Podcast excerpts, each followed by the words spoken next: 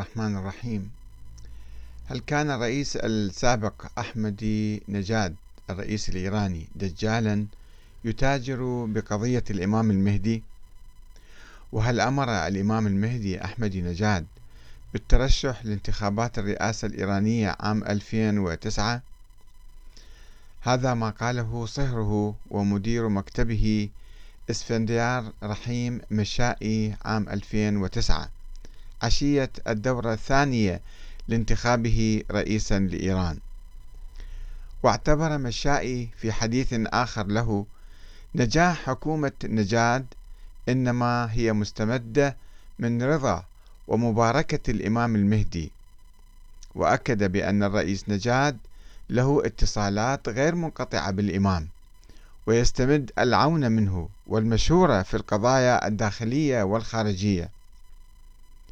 وكان الرئيس السابق أحمد نجاد قد قال عشية الانتخابات في 2009 إني تحدثت مع صاحب الزمان وطلبت منه أن يساندني لكي أنتصر على خصومي. الحمد لله إن صاحب الزمان ما زال يلبي أقوالي وأنا شاكر له جدا هذا العمل. وإن يد الإمام المهدي ترى بوضوح في إدارة شؤون البلاد كافة. وأضاف في خطاب له أمام طلاب الحوزة نقله التلفزيون الإيراني الرسمي إن الإمام المهدي يدير العالم ونحن نرى يده المدبرة في شؤون البلاد وألمح نجاد إلى أن عودة الإمام الغائب قريبة بقوله إن على الحكومة الإيرانية تسوية مشاكل إيران الداخلية في أسرع وقت إذ أن الوقت يداهمنا. حان الوقت لكي ننهض بواجباتنا العالمية. إيران ستكون محور قيادة العالم إن شاء الله. وقال أمام عوائل الشهداء في إصفهان إنه يمتلك أدلة على أن هدف القوات الأجنبية من حروبها وحضورها في المنطقة هو الحؤول دون ظهور الإمام المهدي. وقال في حديث له مع الشيخ جواد آملي بعد عودته من المشاركة في دورة أعمال الأمم المتحدة في أيلول 2005 بأنه أي نجاد كان محاطا بهالة نورانية خلال إلقائه كلمته. أما الشيخ علم الهدى إمام جمعة مدينة مشهد في عام 2009 فقد قال بأن الرئيس نجاد يمثل الإمام المهدي في الحكم وأن الذين يسخرون من هذا الادعاء لا يفهمون أو لا يفقهون حقيقة المذهب الشيعي. وكان استغلال الرئيس الإيراني السابق لفكرة الإمام المهدي وعودته القريبة والتمهيد له أو تمثيله في الحكم قد أثار انزعاج قادة الثورة الإيرانية من أمثال الشيخ رفسنجاني والإمام الخامنئي. فقد قال رفسنجاني مستنكرا يدعي البعض أن لديهم اتصالات مع الإمام المهدي ويحاولون من خلالها خداع الناس. هذه الحالة كانت موجودة دائما وليست جديدة ولكنها تروج الآن بقوة في إيران. وشدد رفسنجاني على ضرورة أن لا يمتطي أساس المعتقدات الدينية لمصالح دنيوية.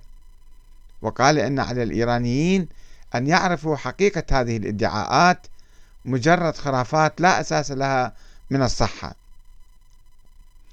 ورد الشيخ غلام رضا مصباحي مقدم المتحدث باسم جمعية رجال الدين المقاتلين على أحمد نجاد قائلا إذا كان أحمد نجاد يريد أن يقول أن الإمام الغائب يدعم قرارات الحكومة فهذا ليس صحيحا. وأضاف من المؤكد أن المهدي المنتظر لا يقر التضخم الذي بلغ نسبة 20% في ذيك الأيام.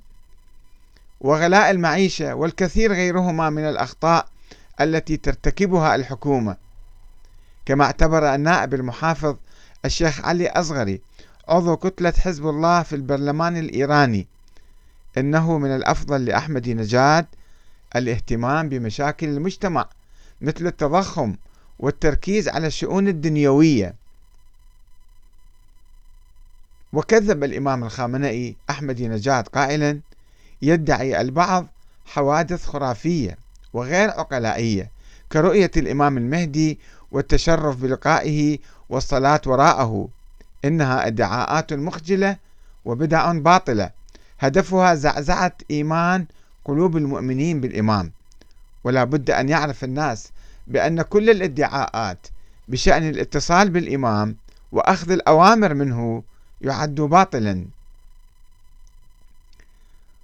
ويقول بعض الخبراء بالشأن الإيراني أن أن أن أحمدي نجاد كان يروج لإشاعة الاتصال المباشر بينه وبين الإمام المهدي في محاولة منه لتجاوز شرعية القائد مرشد الثورة الخامنئي. ولذلك لقيت ادعاءاته استهجان واستنكار قادة الثورة الإسلامية الإيرانية. ولكن لم يصل أحد من قادة الثورة إلى حد التشكيك بأساس فكرة وجود الإمام المهدي الإمام الثاني عشر محمد بن حسن العسكري. كما نقلت قناة الآن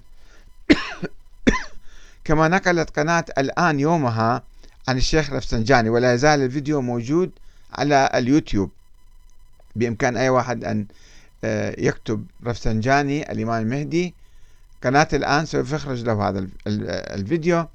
نقلت عن رفسنجاني أنه انتقد تمسك بعض الإيرانيين بمسألة الاعتقاد بعودة الإمام الثاني عشر الإمام المنتظر وأنه وصف هذه الفكرة بأنها خرافة لا أساس لها من الصحة وستثبت الأيام أنها مجرد أوهام صدقها الإيرانيون حيث لم ينقل هذا التصريح الخطير إلا هذه القناة.